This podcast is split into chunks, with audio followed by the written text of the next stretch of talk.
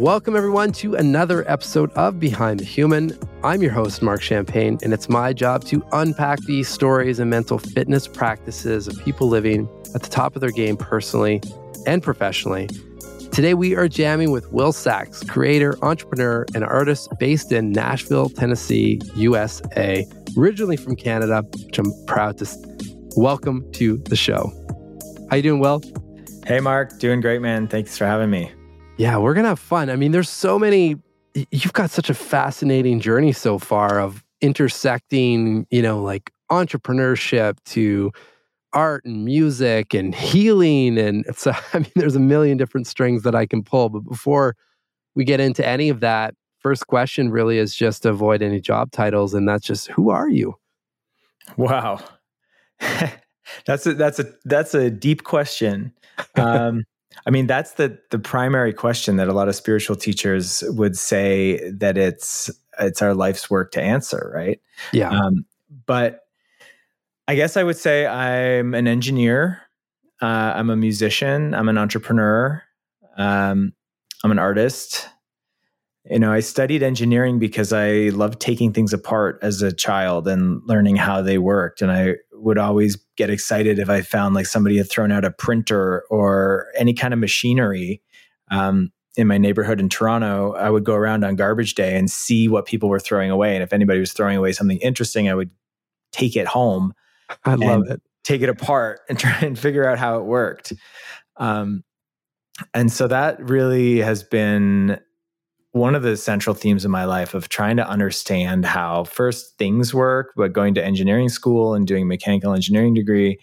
Um, and then later, once I got into some relationships, uh, understanding how people work. Um, and that's opened up a whole realm of inquiry into music and art and trauma and therapy and psychedelic healing and trying to trying to understand how humans work and how our brains work and how our minds work.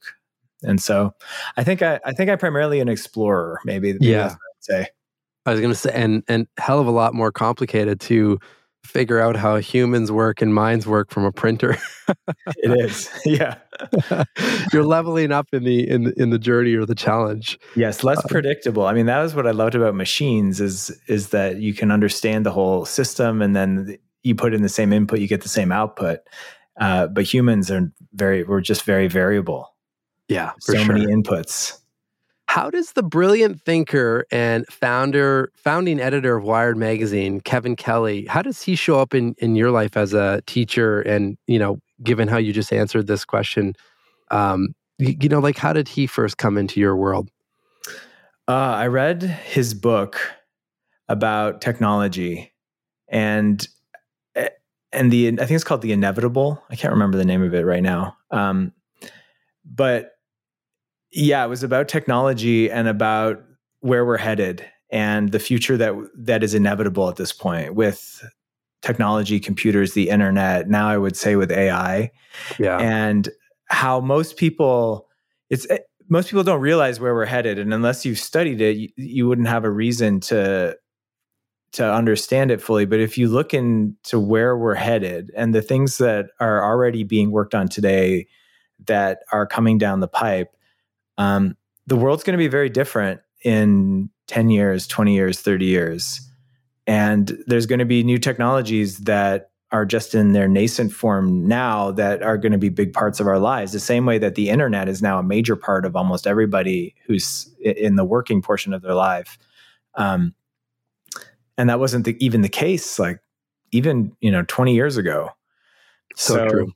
so things are going to be really different and it's interesting to me to try and learn from folks who are spending cycles studying this stuff and trying to predict the future because yeah if we know a little bit of what's coming we can prepare for it.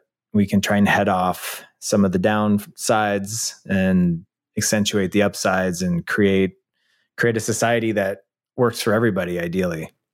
So how are you because this is this is such a you know apropos topic right now and especially with everything going going on with chat uh, gpt and and you know everything around that as well it's i feel like the whole ai conversation has really gone to the next level Um, primarily because I think people are actually seeing, I, mean, and this is just really on the surface, what's possible with this kind of technology. How are you, you know, like personally approaching this, or what questions are you asking to to try to get more clear on, you know, where you want to experiment and and kind of like you said, like not, or I'm, I'm paraphrasing, but not getting kind of left behind and, and being a part of the movement and understanding and learning. Yeah, I mean, where I'm at with it right now, and this is evolving because it's, I still feel like I'm pretty new with it and have just been playing with it. Um, on on like a relatively surface level so far, but it's it's like everybody was just issued on November 30th a hyper intelligent prodigy child. it's so true. or multiple. Like we we all now have, have multiple hyper intelligent prodigy children, but they're they're not like they're not human children. They're AI children, and we all have the opportunity now to start training these hyper intelligent prodigy AI children to help us do our work, accomplish our missions in the world. Um, and so we just had a team meeting at Fulcrum yesterday where I said uh, we are now going to make AI part of our company in terms of uh, a practice area for everybody on the team. And mm. and then it occurred to me that actually this is ChatGPT is our newest employee, and I would like I everybody to meet our newest employee. And I'm I'm trying to figure out how to get ChatGPT into our Slack so we can just ask ChatGPT in a Slack message, you know, something and get them yeah. to respond. Um, but yeah, so I, I like so much of the stuff that my team is doing can be done 50% faster, maybe more uh, using ChatGPT. Mm-hmm. So that's pretty incredible. And yeah.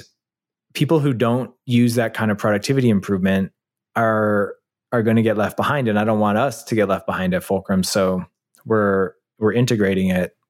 And then in terms of like the being an artist and a musician, um, I made uh, I made the first album art with ChatGPT. Um, that it's going to come out next month, and so I feel a little bit conflicted about that because I used to pay artists to do it, and this one was free and generated in a minute. Um, yeah. So that's something that's opening up for for me is like the ethics of of that. Um, yeah. And people are doing AI generated music. Like that will be. I can imagine a future which is probably not that far off where you're going to be able to say to an AI, hey, write me a deep house track in D minor with a compelling chord progression that has a verse, a chorus, and a bridge that uses these instruments. And I want it three minutes long and I want it to be in the style of this artist. Go. Mm-hmm. But don't you think it's like I had a chat with a, a good friend of mine who was a designer, and, and what I was mentioning to her, I'm like, I feel because y- you're right. Like there's there's some ethical considerations or just some kind of gray area, you know, I, I, guess situations where you're like, well, like, you know, is this right? Is this not? And, and so forth. And what, I, what we were talking about was just the idea that I think like we, we can, we all have the opportunity, depending on, you know, what you're working on to really become a fine tuned, you know, producer of sorts because yeah. you still have to fuel, you know, like the, the, the, the output still requires quality inputs. And I, I, I really, my prediction is the people that pick up, and I'm looking this up from from my perspective when it comes to questions and sequences of questions. You know, like the people that I get real good at identifying that sequence, or like you just you know provided as an example for music. You know, com, you know, ask the right combinations of of uh, questions and elements like that's where it's going to become re- unique where people I, I imagine be like oh they're they know this system and instead of you just trying to do it on your own you're going to pay those people and then the, on the other side then there's like i feel like especially with designers it'd be like oh well this is an original design from an actual human like eventually that's going to be this premium thing yeah. yeah. right yeah prompt engineering prompt engineering i like that it's going to be a, is prompt engineer. So someone's going to be a prompt engineer, right? And then that'll be a new profession, just like coder was a new profession. Yeah, um, yeah.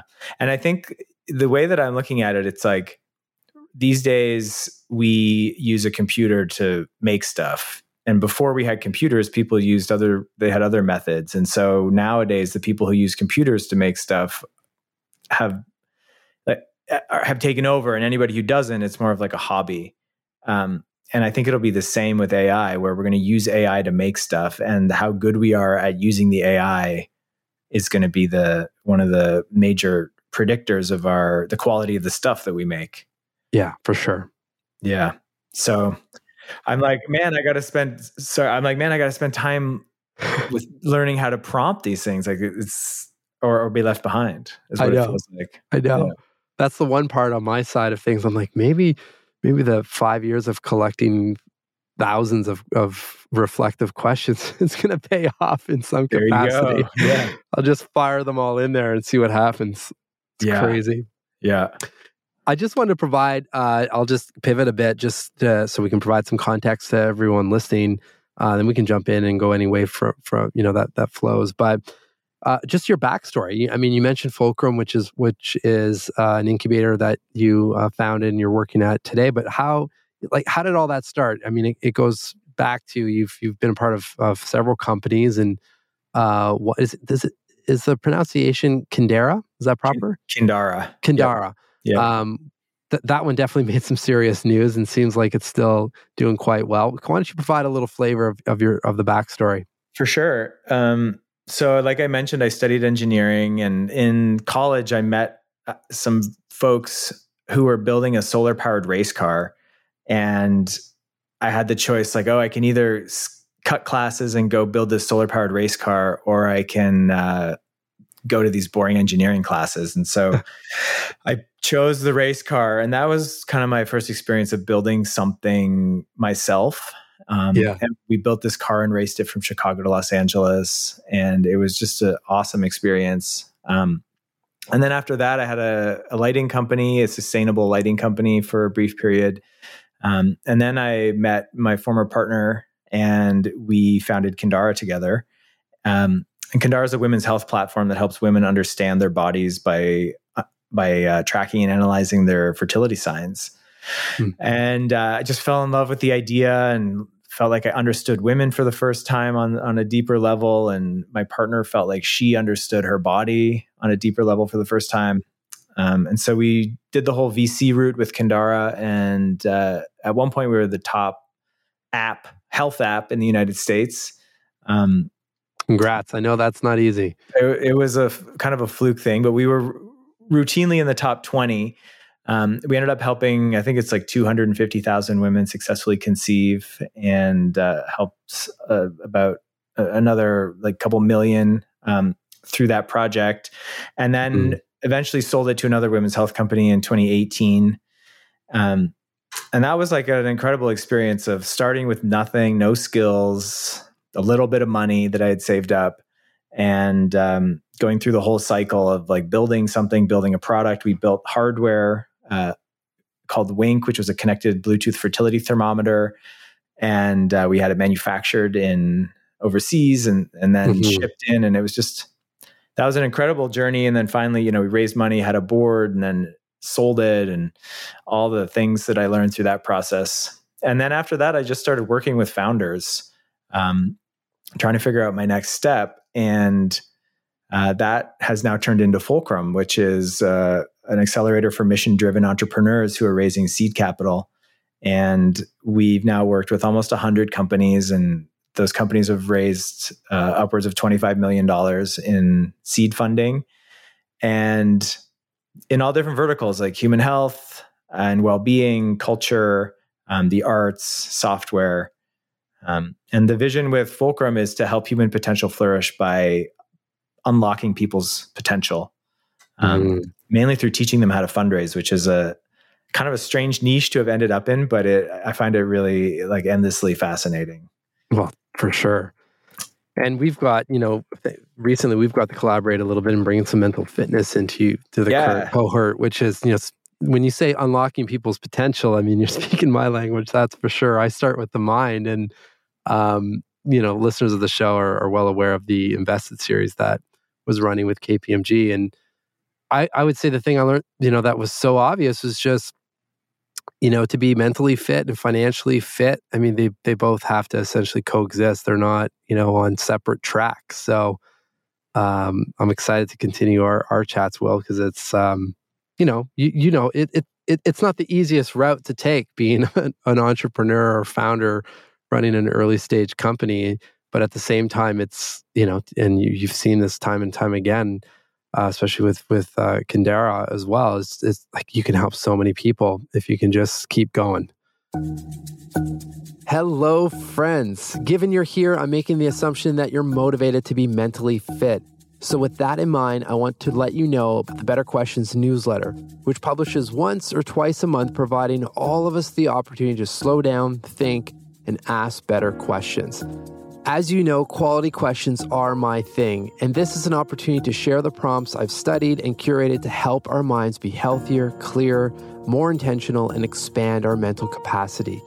You can sign up over at behindthehuman.com slash newsletter, which will also give you a preview of my debut book, Personal Socrates. That's behindthehuman.com slash newsletter. Now back to the show it was hard for me uh, with Kindara. It was extra hard because it was the first time I was doing it. I think. Yeah. I I think it's getting easier, um, which I'm really happy about. Yeah. Well, um, more people talking about it. I get that. That's got to help.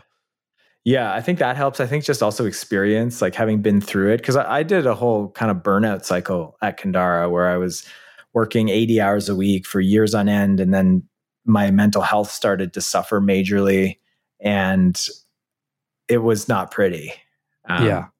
Yeah, it was not pretty for me. And so, having been through that experience and having adrenal fatigue and checking my cortisol levels every three months to try and get my my adren my adrenal system back into balance, like I know I'm never going to do that again. And the way to avoid doing that again is to keep an eye on my mental health and prioritize my my body. What were some of the signs, Will, when you're in that? Just because there's probably many people that are, just statistically speaking, like, you know, not the obviously kind of hit the wall, you know, you, you're forced to see what's happening. But do you remember some of the early warning signs or predictors where knowing what you know now, because I know you're you're quite invested in your your your mental health and your spiritual health and all of that, like what are some of the things that you would have been like, ah, right there is probably an, an idea where I could have taken some action? Well, I was, I remember uh, like I wanted to know where my limit was, which in hindsight is kind of a stupid thing because I mean, the limit when your body breaks, your body breaks, and you can't use your body anymore. Um, so any kind of thinking like that, like just pushing yourself r- really hard and for a long period of time, like that's not going to end well. It's ne- yeah. It, it's never going to end well. And the successful founders that I see have a balanced approach. If you like, however you are working is how you're probably going to be working in the future. That's that's what I see now. Having worked with so many founders, it's like if you're always stressed and pushing, like you're always going to be stressed and pushing. There's never going to be a day where something in the business is going to happen. You're going to raise some money or get a big customer, and then all of a sudden you can relax because the this this the state that we're like we get to choose whether we're stressed and pushing or relaxed yeah. and happy. And so it actually has nothing to do with the outside situation, even though it might really appear like it does. Um, That's a good point. So I had to learn that the hard way, and hopefully people can avoid learning that.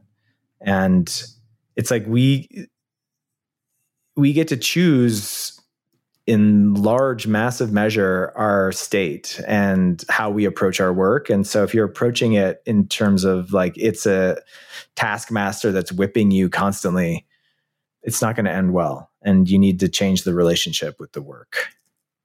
So have you have you ever sat down and uh, whether this is journaling or some other kind of process like what when you're putting together fulcrum and and any really any other work that you're doing like how have you set those boundaries for yourself or those intentions like what are there any questions that you were reflecting on or a process that you went through to be just real clear on you know, making sure that you're designing an environment for for you and your mind to thrive?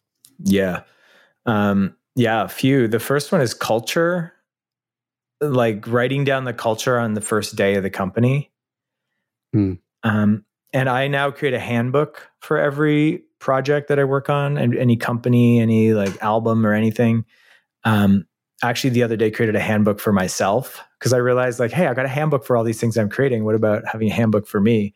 Um, oh, talk to me more about that. Okay, in a minute, but but okay. I want to finish this first th- thread. And so the handbook, the the writing down the culture of the business on day one, I think, is really important because then you can just check and see like are is even if it's just you at your desk with your computer, like are you embodying the culture? Mm. Um, and I heard an acronym which is ELF, ELF, uh, ELF, easy, lucrative, fun. And mm. I really like that as a way to approach work. And I somebody else said Elfie. You got to add I on there for impactful. So easy, lucrative, fun, impactful. Um, like and that. so keeping things ELFY, I think, is really important. Marshall, uh, Marshall, uh, not Marshall McLuhan, Marshall Rosenberg, the founder of uh, Nonviolent Communication, he says, "Don't do anything that isn't play." Hmm. And I love that. Yeah, because at the end of the day, like what most of us are not saving lives. Some of us are saving lives, but but even that you can you have to come to it with an energy of play, and so I really like that frame also. Um, and just remembering like uh, it, if I'm creating this business, like I, I get to decide my relationship with the business. I'm literally creating the thing that I'm then having a relationship with. yeah. So, so you we're the total author in in that case and so you get to author it any way you want and and i'm trying to do it different with fulcrum where we have a, a culture and that culture gets embodied and we all are accountable to embody that culture. And then the last thing I'll say is my friend Heath Gwynn, who is a, one of the movers and shakers, I would say, in the startup community here in Tennessee. Um, his goal is how can I do my job without my arms? And I love that one for entrepreneurs because at the end of the day, as the CEO, you really do need to create something that can operate without you. Like once you hit product market fit, scaling is all about getting your arms out of the out of the business as the bottleneck. It's the hardest. That's the hardest place, at least from what I've seen in terms of interviewing different entrepreneurs and even within my own experience when we started bringing on a team, it's because you're so like there's there's a lot of psychology going on there. I mean, you're so invested, right, mentally uh, and financially, often that it, it's like if you're not consciously doing this or setting some intentions or going through a bit of a you know some self work to be able to do it, it's really hard. Yeah, I was a control freak at Kindara. Um, like I wanted everything the way I wanted it, and I want I wanted it to be perfect, and that was a big problem um, and now what I'm learning is the team is so much more important because the team is everything. Like, the, if the founder needs to do everything, then the founder's going to burn out. Company's mm-hmm. not going to succeed. Yeah. So it's it's all about being able to build a team. And uh, somebody said business is a team sport, and I really like that. It's because I used to play team sports like soccer and rugby, it's like imagine yeah. going out on the rugby pitch alone or yeah. or trying to like manage how the the guy is kicking the ball and the, it's just like no, there's you're going to get destroyed by the other team. Yeah. Yeah, we need these moments or these these perspective shifting moments. So I find like that's the thing. It's like how do you because most of us know this stuff. It's just for whatever reason we're in it and we don't draw the the same parallels or conclusions and then until something you know until we're forced to do that. So it's yeah. like you know even when I, when I'm working with people one to one it's it's just it's to try to find the narrative that will open up the door for that conversation be like oh okay now like that like your rugby example like that that makes sense. So okay that, now that I buy into that and I real I I know that that's true all right like what what micro shifts you know can i make now to, to help that path right? Yeah and and um another thing that i learned about that i just want to say has been transformative is the entrepreneurial operating system Ooh, um, Keep going. by Gino Wickman. Uh, I got I got a message about this. I think after I left Kindara, and I remember feeling so much like anger and and like outrage that I, nobody had told me about it sooner. Um, because of course, a business needs an operating system, and most entrepreneurs are just cobbling that together, or the entrepreneur themselves is the entre- is, is the operating system, and that just doesn't scale. So once I learned about the entrepreneurial operating system, I started using it in everything that I create entrepreneurially, and it's been a game changer for me. Major game what, changer. what's a brief kind of description of what that what that looks like Imagine if you had a set of best practices and systems for how to hire people, how to decide who to hire, um, how to manage those people, how to do a team meeting, how to set goals, how to keep accountability inside the organization. Like somebody has figured this out and tested it with thousands of companies and then just puts it on your desk as a book. and that's what the entrepreneurial operating system is. i had to pick this up It's amazing. i love it let's go back we can't forget about that handbook is that Mm. i mean i feel like that's linked The the Will Sacks handbook. yes The Will Sacks handbook is pretty short right now, but it's getting longer every week. Um, because I, I don't know if you can relate, Mark, but as a creative person, I find myself sometimes learning the same lessons over and over again. Yes. L- like even you know a, a couple years will go by and then i'll learn the same lesson again. I'm like man how many times have i learned that when i go to bed early i win the next day? Yeah. And so i i realized like i got to write that down and and that oh how many times have i learned that if i eat food if i eat an early dinner i feel great and i sleep better? Um how many times have i had to learn that um like what's else, what else is in there? Oh that i need to get into nature like once a week or i'll start to feel depressed. Hmm all this basic stuff about will Yeah. sachs but but now it's in the handbook so i'm hopeful that it- it'll i won't have to learn that stuff as much. It reminds me a lot of um, ray dalio's work around principles. Yeah.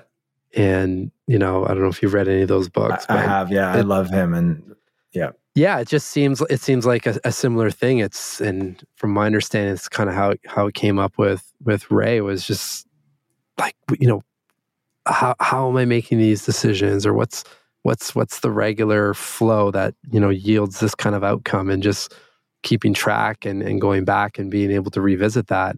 How uh, just practically speaking what like what does that handbook look like? Is that do you have a do you have a digital system? Is this a journal? Like what's i i i, feel like i want to do one of these and yeah. my, i feel like my principles are like scattered around all over the place and i don't Yeah. like that. Yeah well the handbook's a google doc now Okay. with the table of contents at the top linked table of contents. That's, and that's just, we have a fulcrum handbook and uh, i have a Kukaro handbook for my music also. Um, okay. and so the reason that I use a Google Doc for the for all of them actually is because once you start building a team, then the team gets access to the handbook and every time they do something they got to document it in the handbook. Mm. Um, and so like our Fulcrum handbook, you know, we're still a small team. There's like seven of us on the team, but our handbook's like 60 plus pages now. And it's got like how we do our marketing, how we do our product, links to everything, login information, and how we share passwords and all the stuff that people need to know so that they don't come to me and our other executive like leadership uh, people and and ask those questions over and over and over again. And so we can onboard people and say, hey, here's a 60 page handbook. Sit down, spend a couple hours, read it, write a list of questions, and then we'll answer them. yeah Yeah, perfect example of that answering that question how can i do my job without my arms exactly. yeah Yeah. So that's all a work in progress. Try, trying to trying to figure it out. Um, and I, I'm excited to figure it out because it feels like the way to unlock my potential as an entrepreneur. And it's something that I had like I've read I've looked and tried to read a lot all Patrick Lencioni's work and the entrepreneurial operating system and Ray Dalio. And I haven't found like a great resource for how do you get yourself as the founder out of the operations of the business other than just hire great people and get out of their way. Yeah. Yeah. Well, you keep us posted when you figure All right. out. The, yeah, you keep me posted too one. if you figure it out. I will.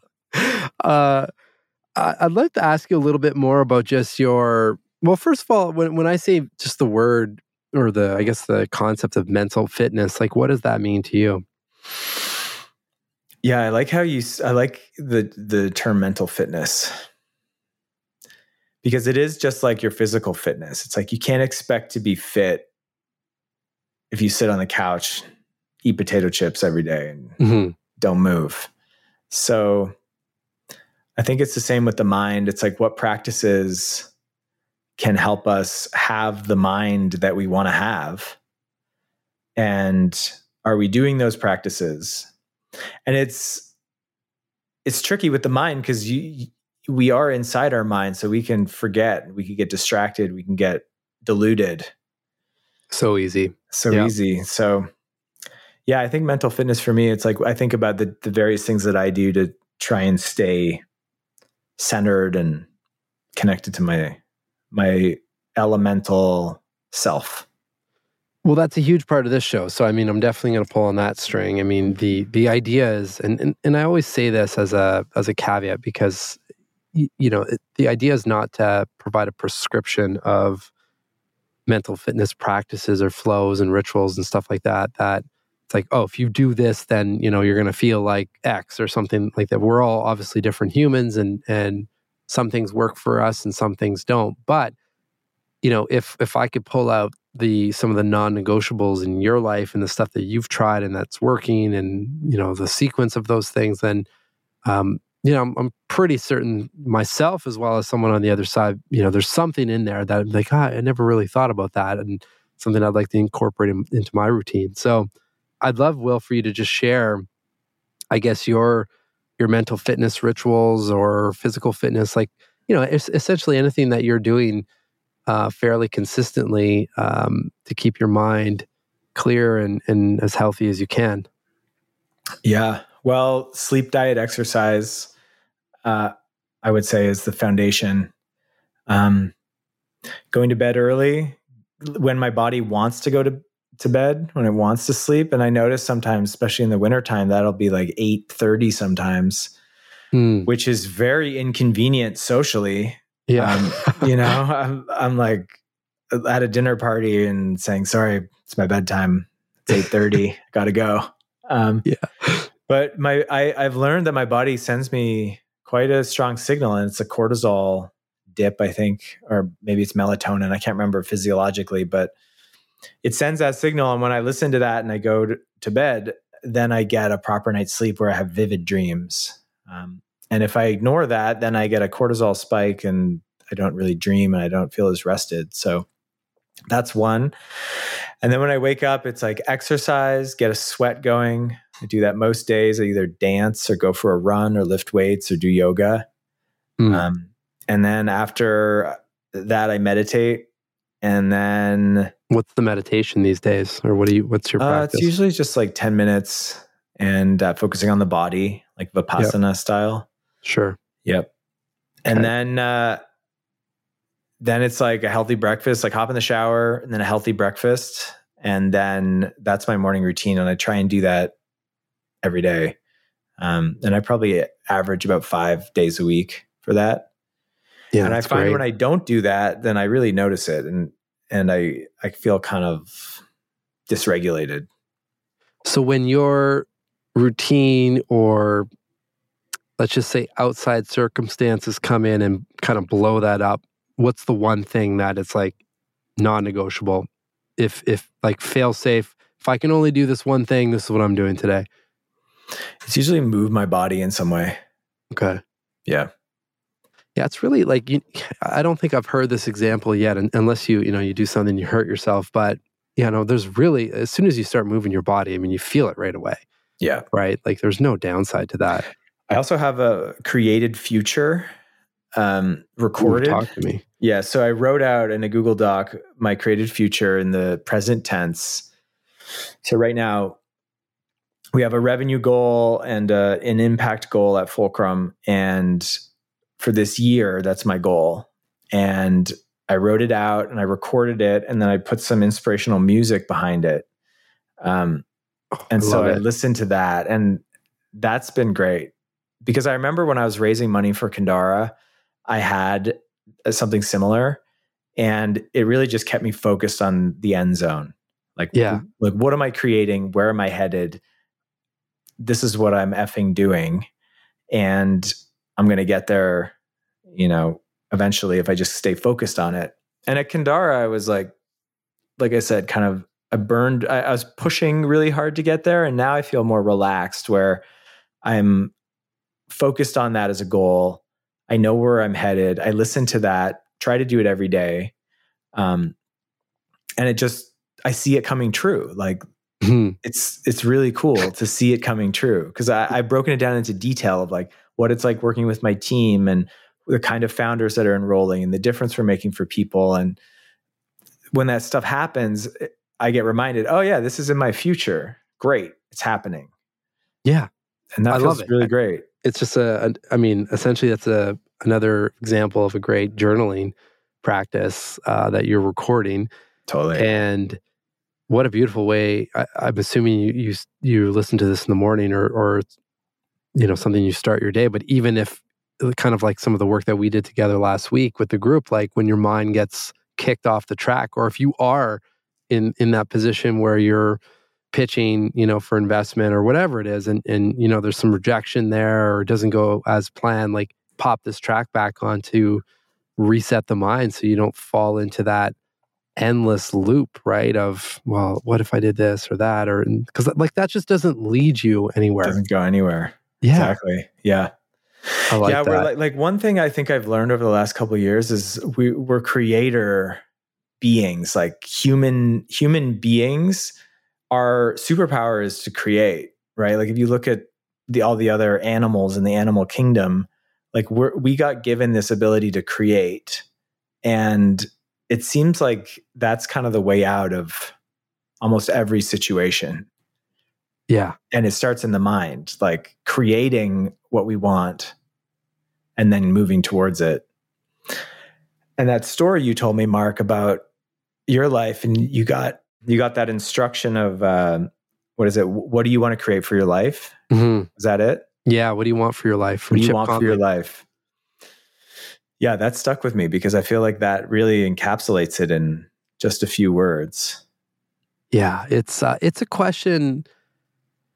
You know, I, like I said, I mean, it's it's something that that helped me out of a pretty dark place and you know, kind of a trend towards a, a deep depression. But I I often you know, if like the day was a bit off or something, I often just go back, like before I go to bed, just open up the journal and and write out something to the effect of I I, I guess it's kind of like what you're saying, like this created future of, and it's it's almost it, it, I answer the question, what if everything went right, mm. and and just flow through like who's there, what's going on, how do I feel, and and like you know this, but it's it's not like all of that stuff will happen, but it is pretty amazing to see when you write that stuff out or think about it consciously or intentionally a lot of that stuff starts to show up and and for me at least going to bed in that state of mind is just feels like you're you're a superhero in some capacity and mm. like then mm. you go to sleep and your mind's still working on that right it's i don't i just find it a beautiful way to fall asleep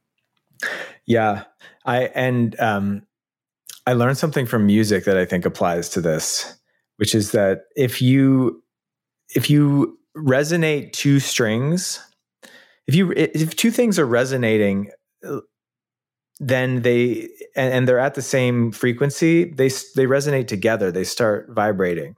So yeah. when you vibrate something at one frequency, and there's other things that have a resonant frequency of that that first thing, then they'll start vibrating also. So it's actually a law of physics. Yeah that yeah. when you've got vibrations passing through things, the when the, that vibration is the resonant frequency of that thing, it'll start vibrating. And thoughts are electrical activity in the brain, which is some form of a vibration. So it seems to me that our thoughts vibrate at certain frequencies. And if we just keep those frequencies, then other things in our lives that vibrate at those same frequencies could be other people with the same thoughts tend to resonate and get attracted to us. Totally. Well, I mean, you just you, you can run the experiment yourself, or just reflect back on those days where you things aren't going right, and it's just like one yeah. thing after another, and you you you haven't found a way to cut that cycle. I mean, that's not typically when your best ideas just pop up or you know this like awesome opportunity just lands in front of you in, in, when you're in that mental state it's typically when you're feeling pretty good and like you're almost in a flow state in a way and and then you know like you said like then you know you're you're kind of you're vibing at a whole other frequency and stuff starts to happen you start seeing things that probably are already always there but now you you're clear enough and you're not kind of bogged down by fear and and stress and so forth. So makes sense to me. Yeah. Last question for you, brother. I want to respect your time. Just what what makes you smile each day? Uh, usually playing music. Um, it's such a important part of my expression. Um, so I try to have an instrument in my hands like every day. Mm. Um, also dancing. So I I've been dancing in the mornings and I love that. Um I've got to try that out and try not to. Oh, it's so good. Morning dance party. Self judgment. Morning dance party, man. It's so good. I I'm gonna start doing them here in Nashville, um, like 7 a.m. dance parties, and just advertise it on Eventbrite or whatever, and get yeah. a big sound system going because I I think that's the best way to start the day. Oh yeah, yeah. That's amazing. Wake up at 6:30, dance from 7 to 8, have some breakfast at your desk by 9. Mwah. Sounds good to me.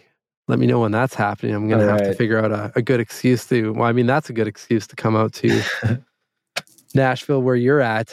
Um, man, this was, this was fun. I mean, we obviously could have gone for, uh, for hours and maybe we can do another interview one of these days, but uh, what a pleasure! I, there's there's so much here, just even personally, just with you know the handbook and key principles and that whole entrepreneurial operating system and all the mental fitness you shared. I mean, there's a lot of value here. So thank you, uh, thank you for sharing that, and thank you for you know higher thank you for just you know continuing to to put your mind first and and make sure that you're showing up feeling good and energized and and because of that you know the ripple effect is obviously all the work and the beautiful art you're putting out uh, as a musician and the work you're doing with with many uh, founders and entrepreneurs. I mean, that just ripples across the entire globe in ways that you know sometimes you can see, but oftentimes you can't even see. So thank you for for that. Yeah, thank you, Mark, and thank you for the work you're doing. It's important. I appreciate that. Until next time. Yes, looking forward to it.